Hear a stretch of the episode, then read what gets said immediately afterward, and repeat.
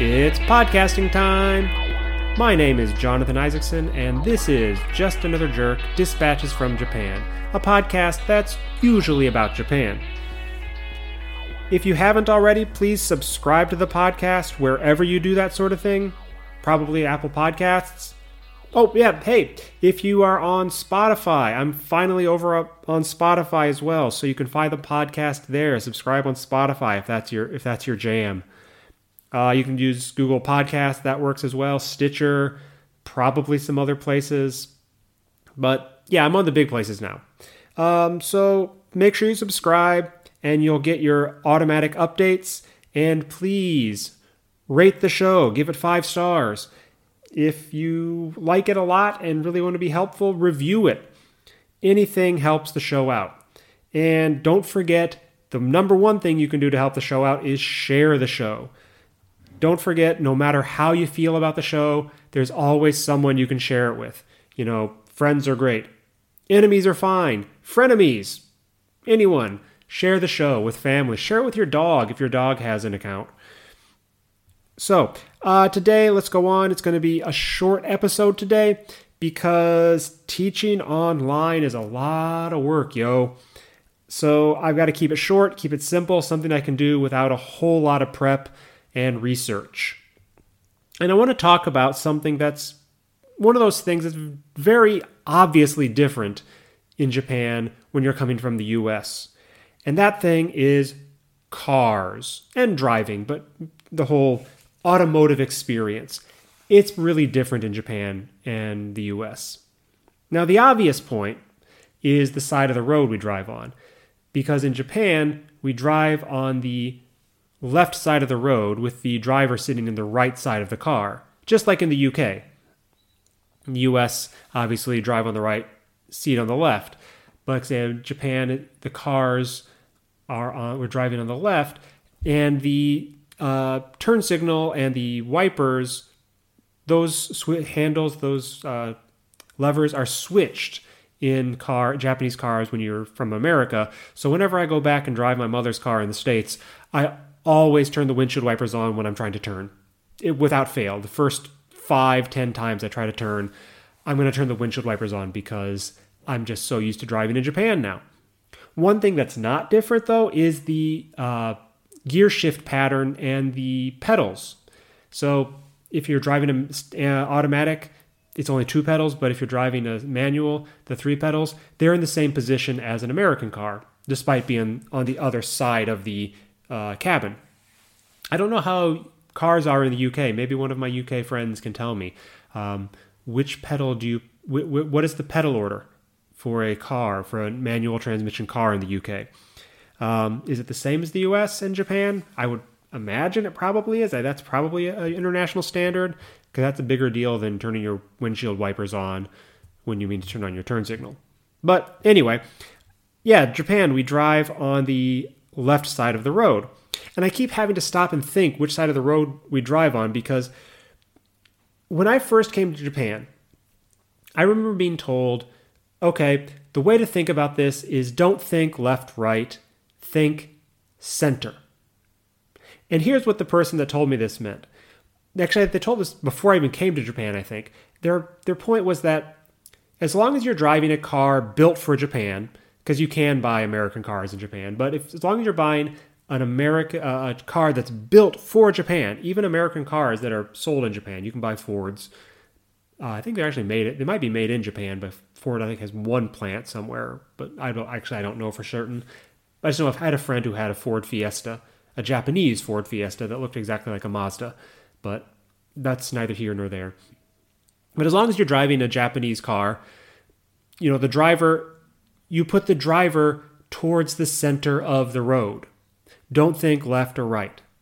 And that made sense to me for some reason. I, that I was able to drive a car in Japan immediately with no difficulties. I've never had a mistake because you know I was driving on the wrong side of the road.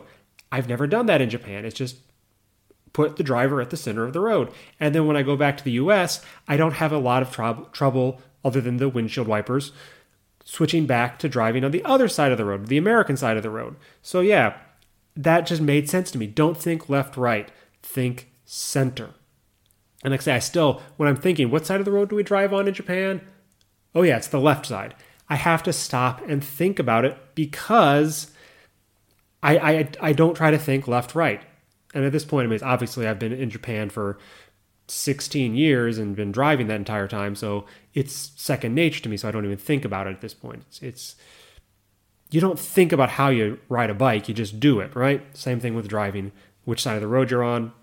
But yeah, that's the obvious difference between Japan and the US when it comes to cars and driving. So yeah, I mean obviously if you're driving a Yank tank or another any other American car, you're going to have problems because that doesn't work. The driver needs to go towards the side of the road, so that will throw it all off. But I mean, let's be honest, I'm never going to drive an American car while I'm in Japan. Japan makes really good cars. So there's no reason to buy an American car in Japan because it'll be a lot more expensive anyway. Um, so yeah, that that's kind of the obvious difference. But there are also some kind of little differences when it comes to driving and the rules of the road. And one of the, the one of the big ones that a lot of people get kind of I don't want to say caught with, but maybe make a mistake once or twice when they first come to Japan is in Japan, trains have the absolute right of way. And cars must stop at level crossings, even if there's no train coming. You have to stop your car and then you can proceed to cross the train tracks. That's the rule in Japan. And like I say, a lot of um, a lot of foreigners when they come to Japan, especially American people who, of course, we just blow right blow right by a level crossing. Doesn't matter as long as there's no train. Even if there's a train, but you know it's still a few hundred meters down the road, you can just zip on by. It doesn't matter. So that's a big difference. And a lot of say Americans when they come to Japan, that first you know half year or whatever, you want to just keep on going, but you can't. You got to stop I now have the opposite problem. When I go back to the US, I really want to stop at railroad crossings. Whenever I see a railroad sign, I'm like, oh, I need to stop the car. Nope. I have to consciously tell myself, you can keep driving. Like I said, I've been in Japan long enough that Japanese driving is much more ingrained in my brain. I've been doing it a lot longer than I ever drove in the US anyway. So that's one big difference uh, as far as traffic rules are concerned. And another kind of difference, I don't know if it's, it, I guess it kind of combines rules of the road, but it's also just kind of the whole driving experience. Another difference is the traffic lights. So in Japan, of course, as a lot of people know, they refer to the traffic lights as red, yellow, and ao, blue, which if you look at a Japanese traffic light, it is a little bit bluish it's a very bluish green compared to an American traffic light. So it makes sense. And if you look at old traffic lights, they're pretty blue, some of them. So it makes sense that Japan would call them blue. But in Japan, this is different than the US, in my frame of reference, the US. So in the US, the turn signal, the, the, the turn lane gets they get their arrow first. And in Japan, the turn comes last. So you have to wait until the turn arrow turns on for you to take your if there's a lot of traffic. And one thing about turning that's always seemed weird to me is that when you turn, so this is this will be for right-handed turns, right? Because we drive on the left side. So for right-handed turn, you're supposed to turn into the farthest lane, which to me seems backwards.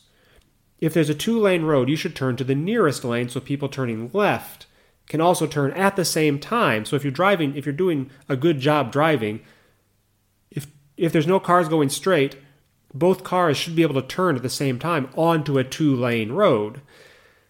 But that's not the official rule in Japan. The official rule is you're supposed to turn into the farthest left lane. I've never seen anyone stopped for that, and I've seen a lot of people turn into the the, the closest, the right hand lane, so I don't think it's a rule that's enforced very often, but that is apparently how you're supposed to drive in Japan. Again, it doesn't seem sensible to me.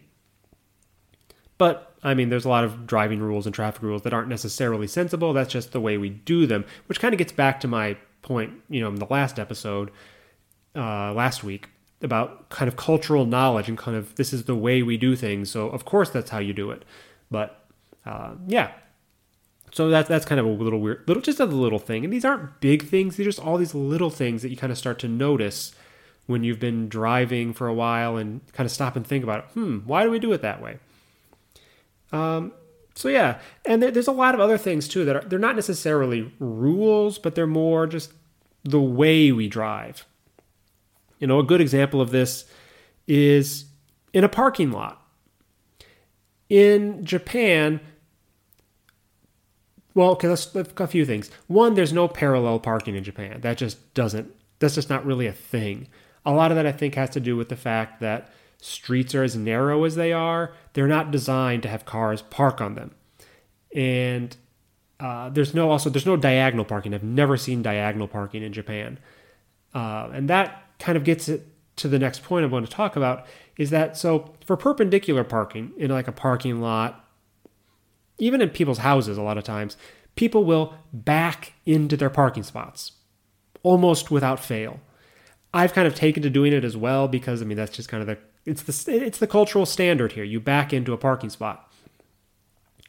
And it's always been one of those things to me it seemed a little bit rude almost, in a, especially in a crowded parking lot with lots of cars trying to find parking spots. If you're backing into a parking spot that takes a lot of time, especially if you're not good at it. I mean, I've gotten pretty good that I can usually get into a, a perpendicular parking spot, backing into it on one try most of the time. Uh, but it just seems like it's rude if it's a busy day and there's a lot of cars, people are waiting. You have to stop your car, you have to drive past your parking spot, put on your hazard, say, that's my parking spot, and then back into it. So I mean, obviously, this requires people to be, you know, polite uh, at some level because they can't just kind of sneak into the parking lot or the parking spot you want by going in, you know, front first. But you're making them wait for you because it's easier to ba- to leave. And this always struck me as strange because when you think about it, you're you're when you leave a parking spot, if you're backing out, you're backing out into a much wider area. You know, the the whole the entire the aisle of the parking lot is much wider than a single uh, parking spot. So that's easier to back out than it is to back in. So why do we back into parking spots? Again, it's always seemed to me almost rude, to be perfectly honest. I, I don't like doing it. I, I do it, and I do my best to not make people behind me wait. You know, I can say I've gotten pretty good at it. I can usually do it in one, uh, you know, one try. Don't have to, no, no, no three point turn kind of maneuvers going on to park. But yeah, that, that's I do my best, and if if it's really crowded, I I wait until there's basically no cars behind me and then do it, or you know just go to places that aren't popular, so you have your pick of the parking spot, and then you don't have to worry about it at all. So yeah, that's I say. This is not a rule, but it's it's what everyone does. Another thing that actually I really like in Japan with driving is using the your hazards. So in Japan, your hazards are very useful to say thank you. So let's say, for example, you're trying to change lanes and someone slows down to let you over. You turn your hazards on for about two or three flashes, and that says, Thank you for letting me in. Or let's say you're trying to turn on a very busy street and there's just the oncoming traffic just won't stop. Someone they will flash their lights at you, which means, hey, go ahead. So they flash their lights. Maybe you either do a hand or maybe do a quick hazard and say thank you. Um, so yeah, people try to use their hazards to say thank you. And so I actually I like that one. I guess eh, you don't really do this for turn. For turn, you actually just kind of wave your hand because you can't really show your hazards very good uh, in, in any sort of any good fashion when you're turning. So yeah, that's more of a hand wave kind of situation. But yeah, people will flash their headlights to say, "Go ahead, it's okay to go." But yeah, there are these little things about driving. Again, not rules of the road, but just kind of courtesies that we extend each other in, in Japan when we're driving. And like I say, the U.S. there are different things, but yeah, Japan the hazards are used not just for you know I'm I'm I'm double parked or I'm parked illegally. Please don't tow me. I'm going to turn my hazards on to say I'm coming back soon. doesn't actually mean anything, but whatever. Uh, but hazards get used to say thank you in Japan, which is kind of cool. I like it. What about the cars themselves? Well, the cars themselves are obviously different. They are, generally speaking, smaller than American cars. Uh, a lot of that has to do with the fact that Japan, the roads are just narrower. I mean, the road that we live, our apartments on, it's a two lane road, but no way in any imagine you know there's no way that this would be a two lane road in the a, a two lane a two way road in the U.S. This would be a one way street that we live on. Nope, it's a two way. It's and you know it's also there's no sidewalk, so you also have to deal with bicycles and pedestrians all on this one street. So car cars have to be smaller because the roads are smaller. The roads are narrower. Now, obviously, if you get out to the big roads like the the bypass or the, the expressways or whatever, those are you know the full wide roads that any American car would fit on just fine. But a lot of the side roads, a lot of the residential roads, no way I would want to drive an American car on them. Even Japan's big cars, by American standards, are minivans essentially. I mean, yeah, minivan's big, but it's not a Yukon. It's not an Expedition or Excursion or whatever the heck the biggest Ford SUV is. So yeah, even the big cars are small er than American cars. And the one kind of interesting point about the big cars, the uh, the minivan looking cars, those are cool cars in Japan. Things that you know to me look like what you should take a you know take the kid to soccer practice or whatever. Those are cars driven by you know cool guys, mostly guys actually. The the, the minivan looking things. Those are mostly driven by men. You know, usually youngish men, but I mean, I guess I should I should uh, let, me, let me qualify that. A lot of them are. There's a there are a fair number of families that use them as well because they are bigger, so they have more seats and more room. So you can be like like we were growing up. You know, my sister got one. Got, we had a minivan, so I think my sister usually got the middle seat and I got the back seat most of the time. So we we would have our own seats for long trips, so we didn't have to sit next to each other and we wouldn't fight each other over seat space. So obviously there are some Japanese families who use the big car for that, you know, that same reason for having a lot of space. But there are also a lot of cool guys, car guys who drive what are essentially minivans.